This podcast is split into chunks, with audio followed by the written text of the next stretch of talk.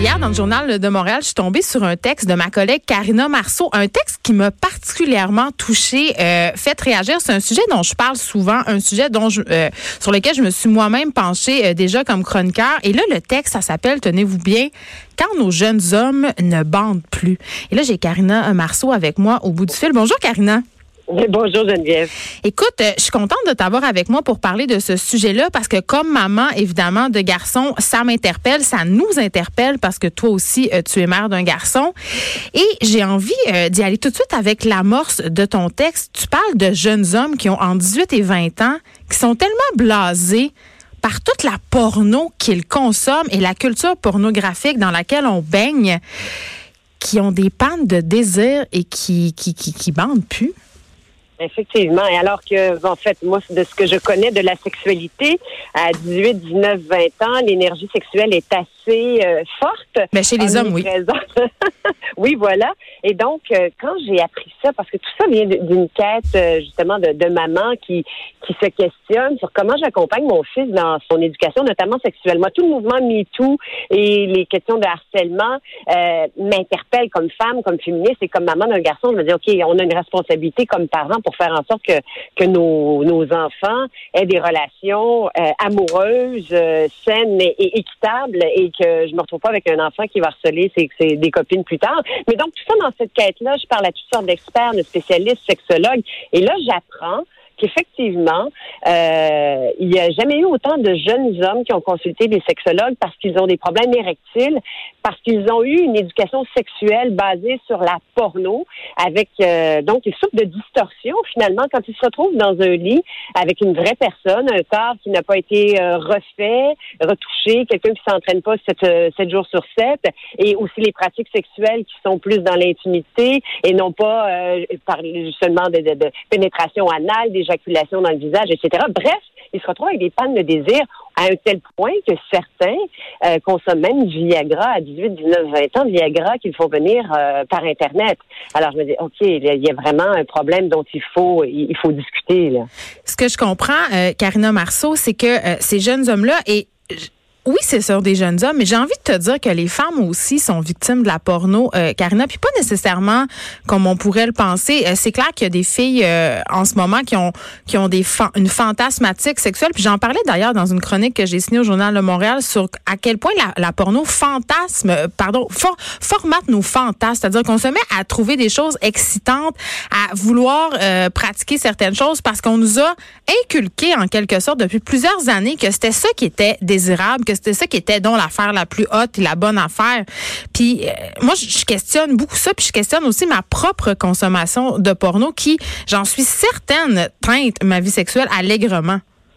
Ben oui, mais en fait, les filles, d'ailleurs, c'est pas le Journal de Montréal qui a sorti une série d'articles il y a quelques semaines à peine à l'effet que la chirurgie esthétique des vulves, des, des, des, des, petites lèvres était de plus en plus fréquente chez les jeunes filles. Alors ça, ça a une incidence, un lien direct avec la porno et euh, c'est questionnant aussi, effectivement. Alors pour ceux et celles, et je termine le test comme ça, euh, pour ceux et celles qui remettent en question la notion d'éducation sexuelle à, l'école, ben, je pense qu'on a là euh, une réponse claire faut en parler, il faut ouvrir le dialogue. Et ce que les experts me disaient aussi en, en entrevue, Geneviève, que je trouvais aussi euh, euh, interpellant comme parent, c'est qu'il en demeure pour moi que les jeunes filles, la première source d'information en ce qui a trait à l'éducation sexuelle sera encore les parents. Et ça s'explique notamment, bon, avec l'arrivée des menstruations, les seins, qui bourgeonnent, on va parler de grossesse pour éviter les grossesses non désirées.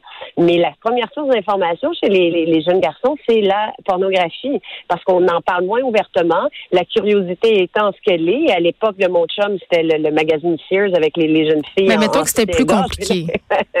voilà. Alors là, la première source d'information, c'est la porno. Alors on est, on apprend moins des rapports égalitaires et des rapports, euh, des rapports où chaque partenaire va se sentir respecté. Du moins, c'est ce que, c'est ce que je pense. Mais tu as parlé d'éducation sexuelle dans les écoles. Oui, c'est une bonne chose. En même temps, avec les nouvelles politiques euh, gouvernementales, on sait que les professeurs doivent euh, donner cette éducation-là et la faire passer dans leur matière. C'est pas toutes les profs qui sont à l'aise de parler de ces sujets-là, malheureusement. Puis moi, j'estime que c'est pas leur rôle vraiment. Moi, je trouve vraiment, je reviens à ce qu'on se disait, que c'est les parents c'est les parents qui doivent gérer ça. Euh, tu sais, on, en revient aussi à, comment on élève nos garçons. Toi, Karina, je veux dire, t'es mère d'un garçon.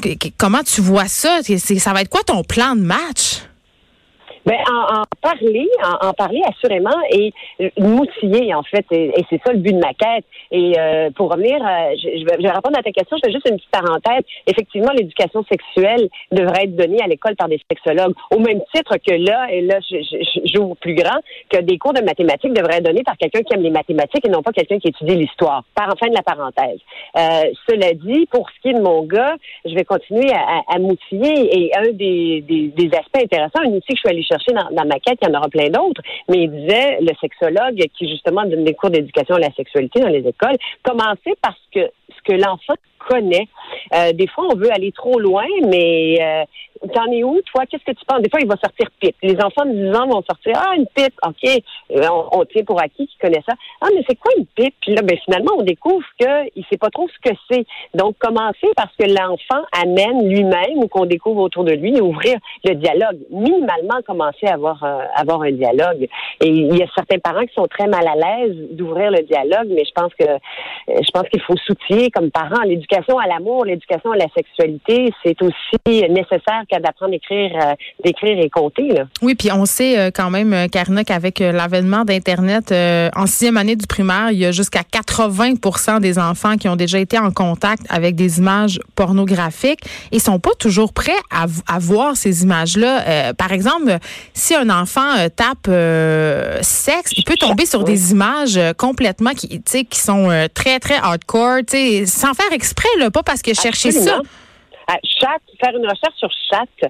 Et puis, je pense que c'est la porno qui sort avant le, le, le, joli animal euh, qu'on apprécie. Donc, euh, mais les statistiques que vous venez de donner là, par rapport à la consommation, ou en fait être en contact avec la porno tel primaire, moi, ça, je trouve ça vraiment, vraiment, vraiment troublant. C'est pour ça qu'il faut, faut mettre autour de nos enfants, pour ouvrir le dialogue. Parce que moi, à 10 ans, euh, je veux faire peut-être un peu ringard, là, mais à 10 ans, c'était loin d'être dans mon tableau de bord, là, cette réalité-là mais Internet n'existait pas, Karina. Peut-être que c'est pas, non, mais peut-être que c'était pas dans notre tableau de bord parce que la possibilité, elle était pas là du tout. Absolument. Mais moi, à 10 ans, à 10 ans, c'est clair que je me demandais comment les adultes faisaient l'amour. C'était ça mon questionnement. Je savais pas vraiment la mécanique de la chose. Et si j'avais su que sur Internet, euh, je pouvais avoir accès à ces images-là, mais fort probablement que je serais allée googler euh, parents qui font l'amour, puis je serais tombée sur des images que je n'étais pas prête à voir, tu sais. Tout à fait, tout à L'Internet change tout, en fait. Mais exactement. Puis revenons à ces jeunes hommes qui prennent du Viagra, qui commandent euh, sur Internet, ce qui n'est pas nécessairement la façon la plus sécuritaire d'en consommer. Je pense aussi quand même qu'il y a un truc euh, d'avoir baigné dans l'univers de la porno, mais il y a quelque chose de de la culture de la performance aussi là-dedans qui est assez désolant. C'est comme si on avait toujours besoin de plus, euh, plus de, de, gestes sexuels intenses, euh, consommer des choses pour exacerber euh, les sensations. C'est toujours plus, plus, plus, plus. On, on, on est très loin de la sexualité comme une espèce d'échange entre deux êtres humains. Absolument. Et c'est là que moi, comme parent, je me dis, OK, j'ai un rôle, j'ai vraiment un rôle fondamental à jouer, puis j'espère accompagner mon garçon le plus, le plus adéquatement possible, parce qu'une sexualité qui, qui, qui, qui, est partagée, qui, qui est riche, c'est super protéiné dans la vie. En fait, ça fait partie de l'équilibre euh, de santé physique et mentale. Euh, mais lorsqu'on a que des messages de, justement, performance, qui fait en sorte que des jeunes de 20 ans décident, peut-être pas juste parce qu'ils ont des problèmes érectiles, mais parce que justement, ils veulent avoir des performances à la hauteur des acteurs porno dans, dans lesquels il y a des, des montages. On sait la, la, magie du montage que ça peut donner. Euh, et donc, il faut contrecarrer ce, ce, message-là. C'est d'une tristesse inouïe, de mon point de vue. C'est comme si d'un côté, on était euh, dans l'extrême de la pornographie, puis de l'autre, dans la discussion technique sur la pilule, les MTS et tout ça. J'ai bien, j'ai vraiment très envie qu'on en revienne à un discours euh, plus sain, Karina Marceau, sur la sexualité. Tu as contribué à ça. Merci pour ce texte. C'est toujours vraiment très pertinent ce que tu écrit dans le Journal de Montréal. On va continuer à te lire. Merci infiniment. Très apprécié l'invitation. Et euh, je rappelle, euh, pour ceux que ça intéresse et qui ont des enfants et qui se questionnent, j'en ai déjà parlé à l'émission, mais on l'a reçu l'auteur Myriam Daguzin-Bernier qui a sorti un livre. En fait, c'est un dictionnaire de la sexualité. Ça s'adresse aux enfants de 12 ans et plus. Ça s'appelle Tout nu. Et c'est vraiment, si vous avez des enfants, un incontournable. Partez